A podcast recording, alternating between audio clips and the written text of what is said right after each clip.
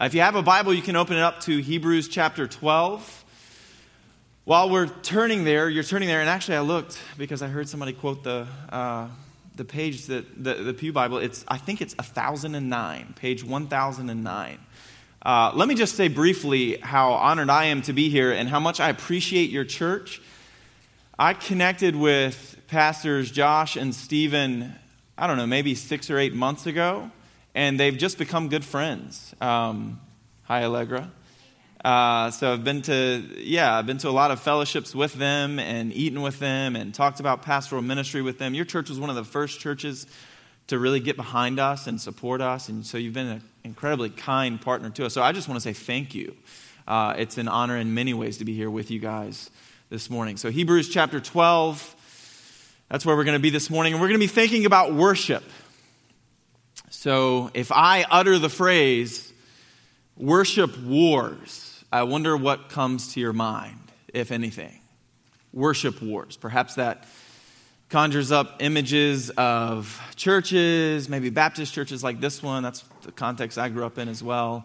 Uh, fighting over, you know, choirs or electric guitars, uh, hymns or Hillsong, and sometimes uh, dividing you know, we laugh, but church is actually splitting over this. So, all kinds of drama over this, perhaps sometimes splitting up services. We'll have a modern service and, and a traditional service or something like that. So, uh, that's the worship wars that we think of.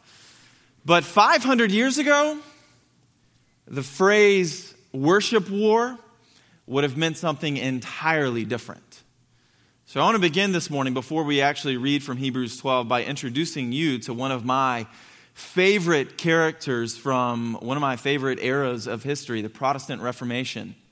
We celebrated its 500 uh, year anniversary last year, 2017. Uh, but one of my favorite characters is a young lady from the country of England named Jane Grey. So let me briefly introduce you to Lady Jane Grey, actually named our middle daughter carries her middle name, Emerson Jane Grey. That's how much I love this uh, figure from history. So let me introduce you to her. In 1553, at the age of 15, Jane Grey was made Queen of England.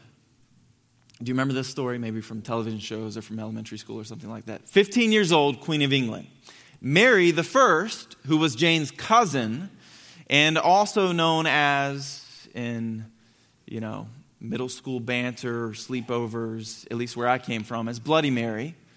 Uh, Mary the First, also known as Bloody Mary, her cousin, really should have been the queen. She really was the rightful heir to the throne. However, a lot of selfish interests of parents and politicians were at play. But at the heart of the issue, and why she became queen, was because Jane Grey, like her cousin Edward VI before her, was a Protestant. Even at 15 years old, she was a committed Protestant and not a Roman Catholic. And at this time in England, whoever had the throne had a lot deter- to say in determining what was the religion of the country. So if a Catholic like Mary was on the throne, England was a Catholic nation. If a Protestant like Jane Grey was on the throne, then England, at least for a time, was a Protestant nation. Well, Protestants had been in rule, so there's lots of politicians in power. They did not want Mary to come back to the throne and take England back to a Catholic nation, so they conjured up this plan and this scheme. Really, it was honestly a little bit dishonest. She was not the rightful heir, but to make her the Queen of England. So Jane Grey, 15 years old, becomes queen. Mary hears the news from afar. And she comes storming into London, having gathered a massive army, and demands her rightful crown. Well, everyone immediately bows to Mary's wishes because, as I said, she had a very large army behind her and at her disposal. So they obliged to prevent a bloody mess. And just like that, Jane Grey's reign ended after nine days. So she's now known to history as Jane Grey, Lady Jane Grey, the nine day queen of England. Mary had her cousin subsequently locked up in the Tower of London, where she, Jane Grey, was tried by one of the church's highest authorities on doctrine. Just think, of, picture that setting. You've got a, you've got a Catholic priest trained in doctrine putting on trial a 15 year old girl over the scriptures, justification by faith, these key issues of the Protestant Reformation. Well, Jane Grey, like others before her and after her, was given by Mary, by the authorities, an opportunity to be freed from the Tower of London to go on with her life. She could, the way that she could be freed was by attending the Catholic Mass, taking publicly for everybody to see, taking the Mass. So actually sharing in the bread and the, the wine, uh, representing, according to the Catholic Church, the body blood of Jesus. We'll get to that in a second. As a symbol, if she took it publicly, as a symbol of her repentance. I was wrong. I'm now bowing to the Catholic Church and to the throne. She could take the Mass and then go potentially free. The Queen could forgive her and let her go. Jane's father in law, side note, had taken up, he was too locked up with Jane Grey in the Tower of London. He was taken, given that same opportunity, and he took it. So Jane Grey watched her father in law from the window of the Tower of London, and she recorded in her journal as he stormed off to take the Mass publicly God, please help me not to be a coward like that man. So Jane was given the opportunity, 15 or this time perhaps 16 years old, and she refused. Why? Well, because as she understood it, and as Protestants since have understood it, to take the Mass would be to dishonor Jesus. Because it was believed that the bread and the wine were literally transformed into Jesus' literal, physical, actual body and blood, which Mary and all Protestants since have understood as a gross misunderstanding of the scripture, and indeed something that confuses the very gospel. Mary offered the pardon to her cousin take the bread and live. Jane refused. And so they took this 15 or 16 year old girl to the execution block. They had her tied down and blindfolded. So if you look up online this afternoon, Jane Grey, you'll find one prominent picture of her. It's her at the execution block, and she's got a blindfold on because that's what they did. They blindfolded her. She kneeled into the block and before a gathered crowd for this spectacle. And after she recited Psalm 51, confessing her sins to God, they took this teenager's head. 16th century worship wars could cost you your life. Brings a whole new meaning to what we think of, doesn't it, when we think of worship wars. And however that sounds to your ears, however horrifying that sounds to you or not, this was how seriously they took approaching God. I'm not defending the practice, but I'm saying if we can learn one thing from them, it was a very serious matter to approach the living God. So Today, you guessed it, we're going to be thinking together about worship. And without further ado, I'm going to read now from Hebrews chapter 12. We're just going to look at two verses which come from the end of this great letter called Hebrews. And I'm going to read for us verses 28 and 29. Have you ever wondered what makes worship, what makes our worship pleasing to God? What makes it potentially, on the other hand, displeasing to God? Well, let's go to answers for to Hebrews chapter 12. Therefore, the writer says, let us be grateful for receiving a kingdom that cannot be shaken. And thus let us offer to God acceptable worship with reverence and awe. For our God is a consuming fire.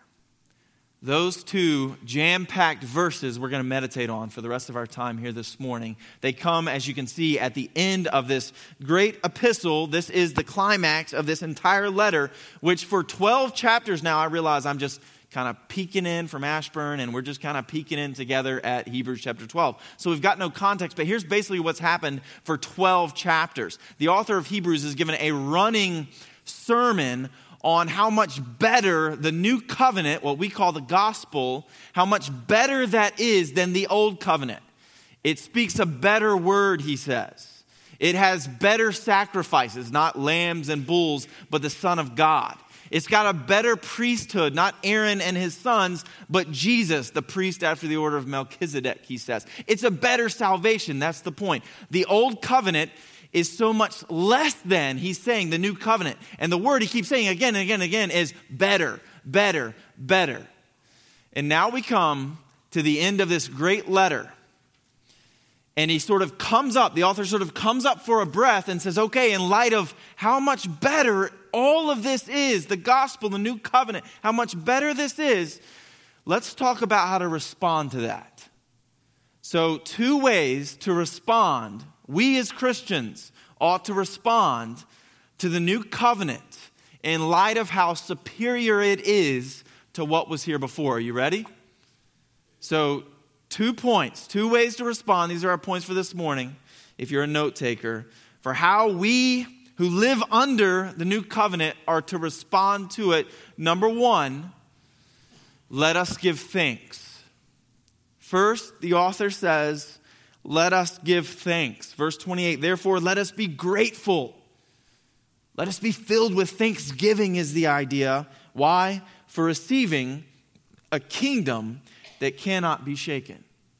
God's people, having now received the blessings of the new covenant, are to be grateful for receiving a kingdom that cannot be shaken. Now, I can get excited about being thankful to God for many things, but one prerequisite for me giving thanks, and probably for you as well, is I got to understand what I'm supposed to be giving thanks for. And I don't know about you, but when I read that phrase, a kingdom that cannot be shaken, that sounds like it'll preach, but what in the world is he talking about? What is this kingdom that cannot be shaken that we're to respond with thanksgiving? Well, to explain it, let me tell you just briefly, as you'll see on the screen, I see about two mountains and this kingdom that cannot be shaken. In the verses just before ours, the author of Hebrews takes us by the hand, if you will, and sort of transports us to these two different mountains that are really, really, really, really significant mountains in the history of the Bible and the history of God's working with his people.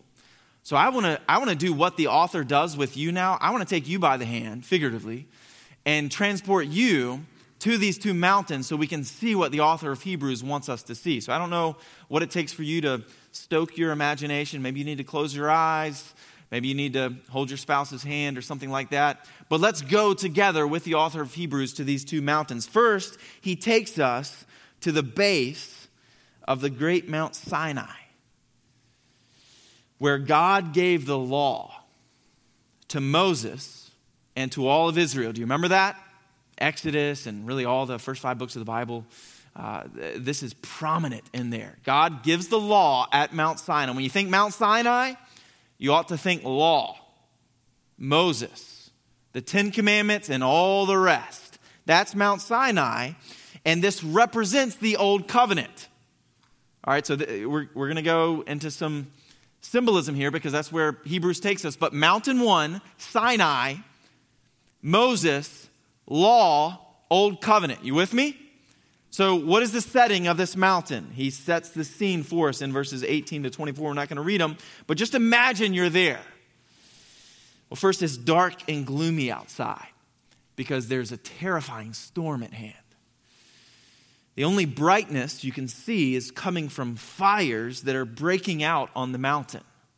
So, sparks and flames are flaring up on this mountain. There's a loud trumpet that's occasionally piercing through the rest of this carnage on this mountain. It's not a happy trumpet, it's a terrifying trumpet.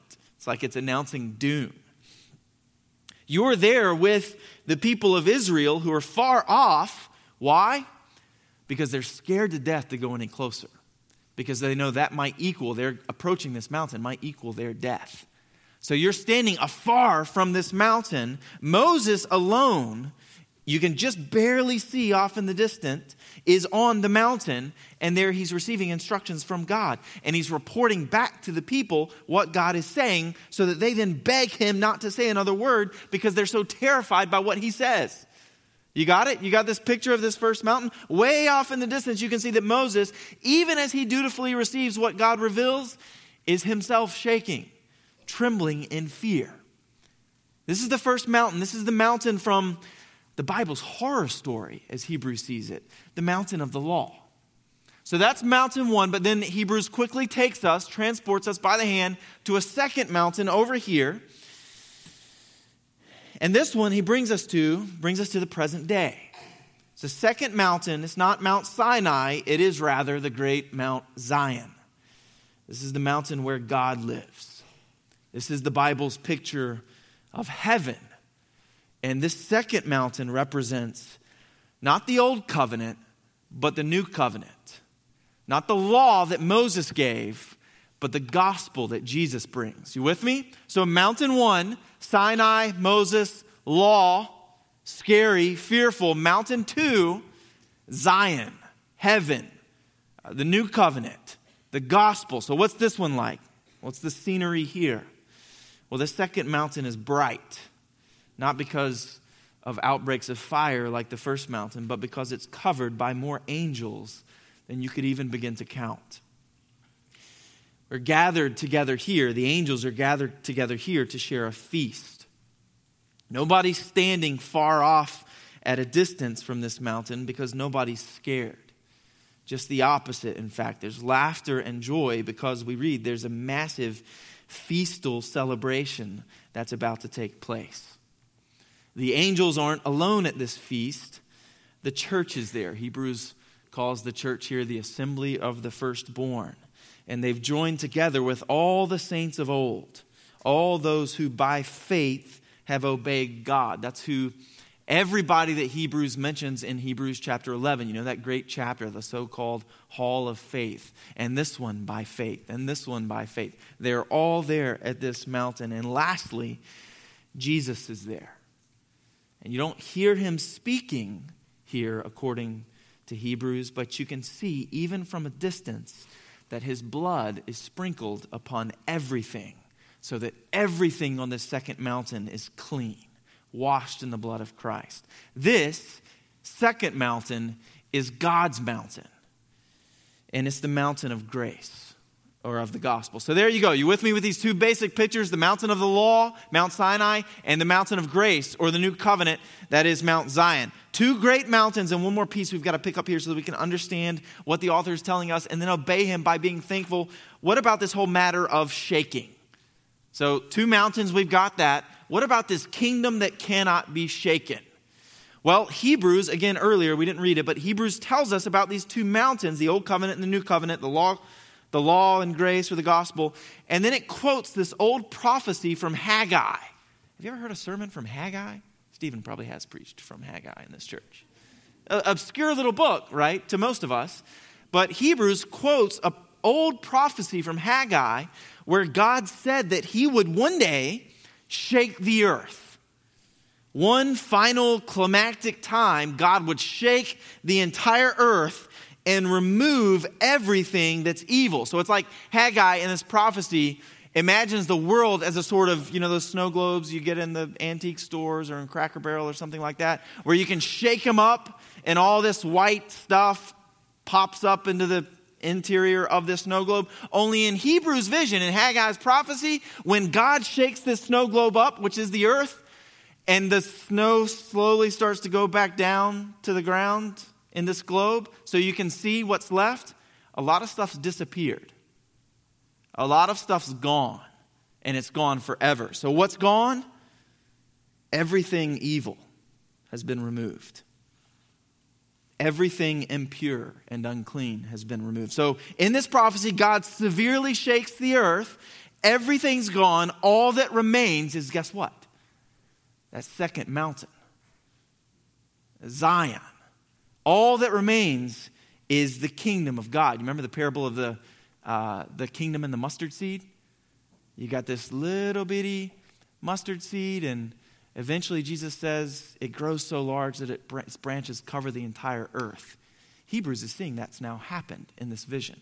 He quotes Haggai to say, The kingdom of God, the mountain of God, it's now overtaken everything. It's all that remains on the earth. So, what is this kingdom that cannot be shaken in summary? It's God's place, Mount Zion, where God rules over all God's people, and where finally, once and for all, nothing threatens that. Nothing can undo that. Nothing opposes that. Now, all that background to say, Hebrews is telling you that if you're a Christian, you've received that already. Isn't that reason enough, receiving this mountain of God's grace? Receiving hope for a world and a life purged once and for all of evil, isn't that enough to live a life of gratitude? Under Sinai, think about it. Under the first mountain, you had to work your way to heaven. And the Bible story, again and again and again and again, is that nobody could do it. It's like a mountain that you had to climb to get to God physically. There's fire and thunder everywhere. It's impossible. Nobody could do it. But then comes this second mountain, and under Mount Zion, Christ works on our behalf. And by faith, we receive his rewards. It's like he climbs, he scales this awful mountain for us, and we just go on his back. We receive all that he's earned. So if, if you're a non Christian here with us this morning, if I could just briefly speak to you directly, incredibly glad you're here. I don't know anybody from anybody here, so you could all not be non Christians. You could all be non Christians. I don't have to worry about offending anybody, right? If you're a non Christian here with us this morning, the Bible basically presents you with two options for how to get to heaven. You can try that first mountain. You can try to please God and earn heaven by your own works, by your own sweat, by your own effort. You can bank on your being a good person, or if not a great person, at least you're better than Hitler. Fill in the blank with somebody that will make you feel better about yourself. But the Bible's so clear, you can never make it to heaven in that way. Nobody can sweat their way to heaven. Nobody can work their way to heaven. So you can have that first mountain, but the Bible also presents you with this other alternative. You can have Mount Zion by repenting of your sins, that is, turning away from a life of rebellion against God and trusting by faith in Christ and in Him alone. He performs for you. You don't have to sweat because Christ didn't only sweat, He bled for you. He died on a cross for your sins. We've sung of that already all morning, wondrously. And then he rose again from the dead, victoriously over death, earning heaven. And so all who attach themselves to Jesus by faith, not by works, but by faith, can be carried along by Jesus, this, the hope of the second mountain, to God. So if you're a non Christian, repent of your sins and trust in Jesus. That's the same hope we all share. And you can do that now. And, and, and if you're a Christian, again, just to return to this first point, we of all people ought to be the most thankful in all the world. Who in all the earth has more reason to be thankful than Christians? Think about it. There are two primary alternatives, two things in the story of the Bible, especially in the story of Israel. We see this again and again and again. There are two primary things that keep us from thanksgiving. Just briefly, number one, forgetfulness. Why don't we thank God? Because we forget Him. It's as shocking as you read the story of Israel. Uh, if you're, you don't have to turn there, but if you're new to the Bible, uh, much of the book is concerned with this people that God was uniquely working with a long time ago called Israel. And so we read in a book like Deuteronomy, chapter 4, verse 9, God telling Israel after he rescues them and as he's rescuing them, God tells these people, take care and keep your soul diligently, lest you forget the things that your eyes have seen, and lest they depart from your heart all the days of your life. Why in the world is the God of the universe, who just rescued this people from slavery and an awful life, telling them not to forget him? Think about how. How could they forget him? That'd be like me, you know, meeting the president or something like that, and him saying, you know, spending some time with me, and him saying to me, Hey, Matt, don't forget me. Okay, how could I? This is the God of the universe has rescued them from an awful life, and he's saying, Don't forget me. Why is he saying that? Well, fast forward to the end of Deuteronomy, the same book. The story goes on. Listen to what God says to his people again. You were unmindful of the rock that bore you, and you forgot the God who gave you birth. Why was he telling him that? Because he knew they would forget him. And so we all, apart from God's Spirit and apart from a discipline, sustained discipline of thanksgiving, we're all inclined, this is, let this fear you, we're all inclined and bent towards forgetting God even after we've been rescued. How easy it is, let this be a warning to all of us, how easy it is for sinful humans like us to forget the living God, to beg God for rescue God, I have no ho- hope apart from you. Please save me. And then to be saved and turn around and forget God and slowly start to think, I'm a little bit better than other people. I've earned this. I deserve this. To be stuck in a awful rut in life, even as a Christian. Like, I, God, you got to get me out of this pit because I see no hope here. I can't get myself out of this one. And to be rescued from that pit, whatever it is. And then to turn right around and forget and slowly start to think, I pulled myself up by my own bootstraps. Uh, personally, to move to a place like Northern Virginia trying to do something absolutely crazy like start a church, to have nothing and nobody on your team but your wife, who is literally obliged by covenant for God to join your church, and that's all you got. and to think, how in the world are we going to do this? And then slowly start to see God work and build and provide people and resources and everything else. And then just as quickly start to turn around and think, I guess I'm pretty good at this. I can do this how easily we forget God. And part of the way you combat that is by thanksgiving. Thanklessness, not living a life of thankfulness to God, is a close cousin to atheism. And thankfulness is always a friend of faith, a close ally. One, one other way we tend to forget God, just briefly, this often comes after forgetting God, is we grumble. Again, the story of Israel. They forgot God and then they grumbled against him. Israel's enslaved at the hand of the Egyptians. They're being beaten by them. God wondrously rescues them, leads them into the forest. How are they going to eat? They're hungry. They say, God, what are we going to eat? All of a sudden, this food literally shows up on the ground nobody's ever seen before. They look at it and they say, What is that? Which translates into Hebrew as manna. So they start eating this thing that God crafted from heaven called manna. And what do they do? They eat it for a few days, and then they turn, turn their finger back to God. The food was better in Egypt. It would have been better. It would be better for us to be slaves again in Egypt. How quickly forgetfulness can lead to grumbling. How quickly a rescued people can become an entitled people. That's the danger of security and of comfort and of wealth. And let this be a particular warning to us who live in Loudoun County how easy it would be to forget God in Loudoun County, even in the midst of really busy religious activity.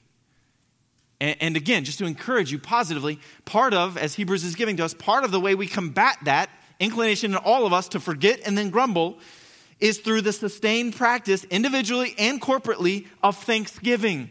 That's why it's so fitting, as we've already done this morning in prayer, to, to thank God repeatedly in specific ways, to sing songs that express our thanksgiving to God. This is part of how we combat our inclination to forget God and to then grumble against Him. Don't be a sour Christian. Do not be a sour Christian with a critical spirit. That is not disconnected from your discipleship of Jesus from your fight to make it to heaven by faith. Thankfulness will carry you on to heaven by faith. I'm not saying you earn heaven by thanksgiving. I'm just saying thanksgiving is clearly a symptom of the redeemed, of a faithful heart. Forgetfulness and grumbling will leave you in grave danger. Therefore, let us be grateful for receiving a kingdom that cannot be shaken. Number two. So, second point this morning Second way the author of Hebrews invites us to respond to this glorious new covenant. First, let us give thanks. Secondly, we'll conclude here. Let us worship. Second response of God's people to receiving this wonderful new covenant is let us worship. And thus the author says, let us offer to God acceptable worship. Now, what I want to do here to explain this final point in this final verse is I want to take you all to a scene. Perhaps it's a very familiar scene to most of you, if not all of you, perhaps not. But I want to take you to a scene, not to mountains this time, but to Sunday noon or 12:30 after church. You load up kids or your friends or whoever in the minivan. You go a little bit over the speed limit because the pastor preached a little long this morning and you're hungry and your kids usually eat a little bit earlier than this and a question is presented to the car. And the question goes something like this How was worship today? Now, I want to camp out in this minivan scene after Sunday morning worship where that question is asked How was worship today? I want to dissect it for just a bit because I think if we can get what I want to show you here, we're ready to understand this final verse this morning from Hebrews chapter 12. So, America 2018, how was worship today? What's behind that question? Well, first, it'd probably be helpful to define some terms. If you or I ask that question, or if you hear that question asked you, How was worship today? What do you think the person asking that question is talking about? Probably music. There's a good chance they're talking about music, right? No, I'm not going to go like deep into the weeds here, but there are multiple problems with this statement, this question, this scene, which I want to address here. But let me begin with the obvious. The Bible never limits worship to music, and so neither should we. The Bible doesn't talk about worship exclusively in that way. The Bible defines worship as the redeemed person's entire life of response to God and to his salvation. It's a new heart given by God's Spirit's new activity and response in love and gratitude and in service to God. That certainly entails how we sing. Music does matter to God, but it also entails how we pray, how we work, how we eat even 1 corinthians 10.31 whether you eat or drink or whatever you do do it all to the glory of god so worship is the entire life of the redeemed in response to god but then it especially encapsulates how we approach god together when we gather together like we are this morning for church so how was worship this morning first problem with that is if we're talking only about music that is not how the bible talks about worship you with me all right let's press further i want to I, am not pinching, again, I don't know any of you, so I'm not pinching or prodding anyone. I'm, all of us. I want to pinch everybody, right? So, two rude awakenings for us. I'm thinking of American Evangelicals 2018 with that question how was worship today? Number one, rude awakening number one. Just who gets to answer that question? Think about it. What do we mean when we ask that question? Probably something like, if we're honest, was the music, uh, was how we talked to God, was the service pleasing to who? Me. Was it pleasing to me? Did it make me feel good? Did I connect with the style of music? Did I connect with the sermon? Did I have some experience that I had elsewhere a long time ago that made me feel really close to God? Did it replay that? All right, stop. The living God who we've all defied, like our father Adam, has not only allowed us, but has made a good, wonderful way for us to approach him. And only, mind you, how? By killing his very son. We can only approach the living God through the blood of his son. The living God has allowed us to do what is otherwise unthinkable that is, to approach Him without dying. Even more, by His grace, we can now approach Him in such a way that is pleasing to Him. Paul says our worship is a pleasing aroma to God's nostrils. We're going to turn around to God in light of that and ask, Was it pleasing to you and to me? How dare we? Are, are, are, are you capturing the total inversion that we're capable of, all of us, myself included, with how we even talk about approaching God and think about it? We don't get to answer that question. That's not ours to answer. How was worship today? Only God can rightly answer how was worship today because only God determines whether or not it was pleasing or not. Are you with me? Only God can determine that. And apart from the cross of Christ, Him answering that question is a terrifying prospect. Second root awakening. How was worship today? Second root awakening. Come to find out, God does answer that question, at least in a sense. And that's what I want to show you from verse 28. So look back at it with me if you are. We'll finish here in just a moment. And thus let us offer to God acceptable worship. And thus let us offer to God acceptable worship. Our worship, as it turns out, is evaluated by God. Think about that. And judged to be either acceptable and pleasing or unacceptable and displeasing. Notice, notice that the term acceptable worship implies clearly that there is such a thing as unacceptable worship. Now that changes things, doesn't it? It makes it very much of our interest to figure out just exactly what kind of worship. And again, I'm not just talking about music, I'm talking about how we respond to and approach the living God. It makes it very important for each of us to find out just exactly what kind of worship God does accept. And praise be to God, He doesn't leave us in the dark. He answers it for us. We go on, and thus let us offer to God acceptable worship with reverence and awe. Why? For our God is a consuming fire. I think in the flow of Hebrews, which we're just getting a brief taste of this morning, I think in the flow of Hebrews, this is almost like a shocking twist at the end that nobody saw coming. Everything up to this point in Hebrews is this is new. Christ is new. The priesthood is new. The sacrifice is new. And it's better. It's new and it's better. It's new. It's new. It's better. It's better. It's new. It's new. It's better.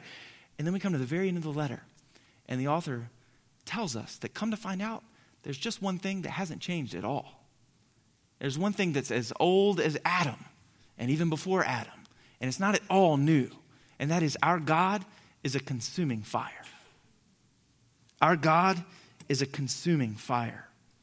The author here is perhaps reflecting upon Deuteronomy chapter 4, verses 23 and 24, where we read, Take care lest you forget the covenant of the Lord your God, which he made with you, and make a carved image, the form of anything that the Lord your God has forbidden you. For the Lord your God is a consuming fire. From the beginning, fire in the Bible becomes a symbol for God's holiness. Here in Deuteronomy, it's if you defy him, if you make an unpleasing image and worship that, fire could consume you. Moses, think Moses at the burning bush, take off your sandals, for the ground upon which you are standing is holy ground. Fire in the Bible represents God's blazing holiness. That's his moral purity. He's never sinned. There's nothing unclean in God, but it's also more than that. It's his radical otherness. He's not like us. He's not a bigger, better version of us. He's in a category all of his own. He is holy, and that's represented by fire. The only way to approach that God Hebrews is saying. The consuming fire God. Ever. The only way to approach him ever is with reverence and awe. That never changes. Now, time does not permit for us to tease out all the implications of what it means to approach God with reverence and all, so forgive me for just a few insufficient comments, but let me just say a couple things here. First, it all starts with humbling ourselves before God, acknowledging that He is above us and he does have the right to judge what is acceptable and what isn't. One of the things that massively concerns us about our present scene, I'm not talking about here, I don't know you guys. I'm talking about our scene as Americans, evangelicals 2018, is we, we act like and we talk like God has no right to, you know, it's, it's just about my heart.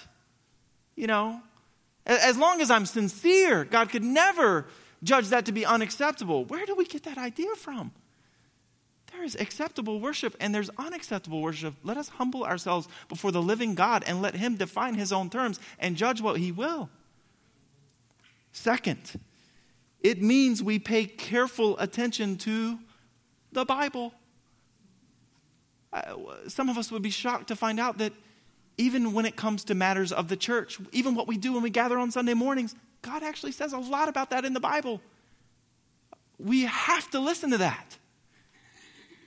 God does speak to that. Third, if I could just give a little more commentary on our own scene, which I'm already picking at quite a bit, I want to pick at a little bit more. If I could be so bold, it means we may need to seriously consider some of our assumptions.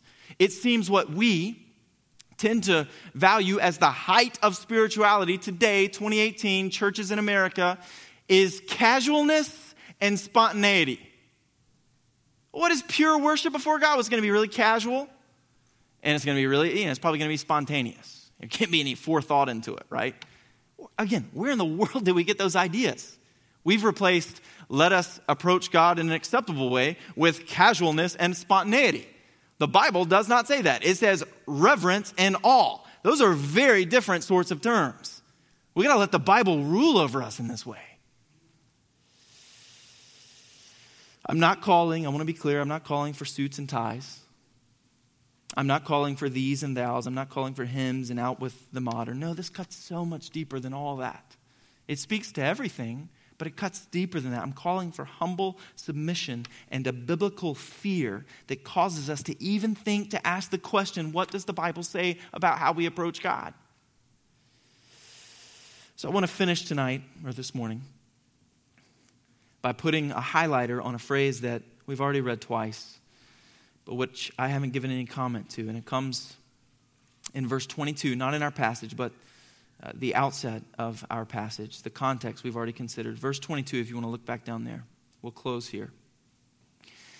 But you have come to Mount Zion, not Mount Sinai. You have come to Mount Zion and to the city of the living God, the heavenly Jerusalem, and to innumerable angels in feastal gathering. Israel came to the mountain of Sinai, and the church, as Hebrews sees it, and that includes you, us this morning, if you're a Christian, has come to Mount Zion. That is heaven. As Hebrews sees it, you're there. You're going to live billions of years somewhere, all of you. Every single think about that. Every single person in this room is going to live billions and billions and billions of years. You have an, a soul in you that cannot die. It can be tortured or live in bliss, but it cannot die. You're going to live billions and billions of years somewhere. And you have, I don't, the youngest of you in here to the oldest in here, you have just a few more decades, if even here, and then billions of millennia on the other side. I saw the slide before the sermon began of Anne Fraser. Is Anne here this morning? Okay, I assume not. 100 years old celebration? Are you kidding me? 100 years on this earth. I bet you if you asked Miss Ann, I don't know, I've never met her. She looked incredibly sweet in the picture. I bet you, even if you asked Miss Ann, she would tell you it's flown by. Just like that. A few decades here, several decades at best, and then billions of years on the other side. Just doing the math. Your life and what's left of it on this earth, my life, what's left of it on this earth, is a speck in comparison to what awaits. And what's more, in Christ, Hebrews is saying you've already come to eternity. Abraham is just on the other side. Angels are celebrating and feasting just on the other side. As the picture comes, you can almost touch it. Hebrews' message simply is to make it. I don't know if you like Lord of the Rings. I love Lord of the Rings. Samwise Gamgee, remember him? Frodo's faithful pal. He's not the main character, but he's every time Frodo's about to give up, about to quit, about to put on the ring, about to throw himself into the fire, whatever. Sam's there. No, no, no, Master Frodo, don't do it, don't do it. That's what Hebrews is to the Christian.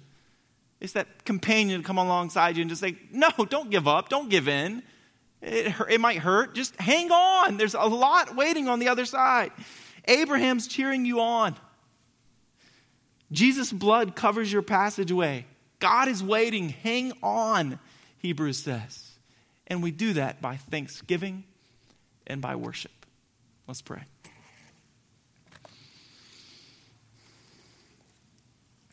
God, we want to respond to your word even as you've commanded us to this morning by giving thanks. And so we pause even just for a moment now to thank you for the many, many, many rich blessings we've received in Christ. As we've sung this morning of his righteousness earned on our behalf, of the penalty he paid for our sins, of his victorious resurrection, earning new life and resurrection life for us. God, we have so much to be thankful for. We deserve death and an end immediately for all our sins. And you've given us life and life abundantly and so much more. So we give you thanks, God. Make us a more thankful people, we pray. And God, we worship you. We humble ourselves before you and express our great adoration and fear of you as the living God, the one who judges the living and the dead. And we pray for the rest of our lives you would make us more pleasing of an aroma and more acceptable in your sight. We ask all these things in Jesus' name. Amen. Let's stand as we join in singing.